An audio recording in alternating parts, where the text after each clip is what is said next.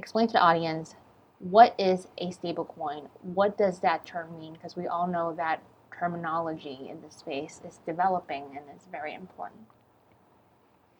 Well, I, I think I think it's really derived from the need to have a, a you know a stable, non-volatile, uh, you know, currency, cryptocurrency, uh, and you know just like how the, the dollar, the reason the dollar becomes the you know the, the is the the currency of most commercial transactions in the world uh, is because it's rel- it's it's more stable than other uh, currencies generally. So the the idea here is to to create some sort of mechanism in the uh, in the token or coin that would maintain the stability, you know, and reduce volatility of the value.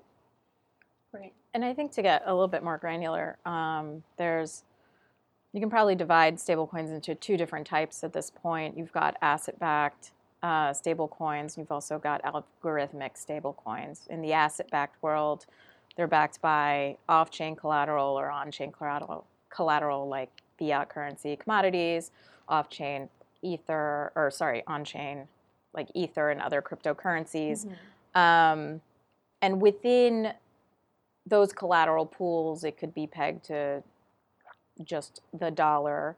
Um, they could be soft pegs, they could be hard pegs. They could also effectively be IOUs to the collateral or not. And so there's various structures that I think we're certainly seeing with respect to asset-backed stablecoins. And then the algorithmic stablecoins um, effectively monitor the supply and demand mm-hmm. by smart contract and algorithms. Okay. And so there isn't really collateral backing it, if you will, in order to stabilize it. I see. Um, do you agree with those definitions, Christian? Yes, absolutely, I do. Okay, great.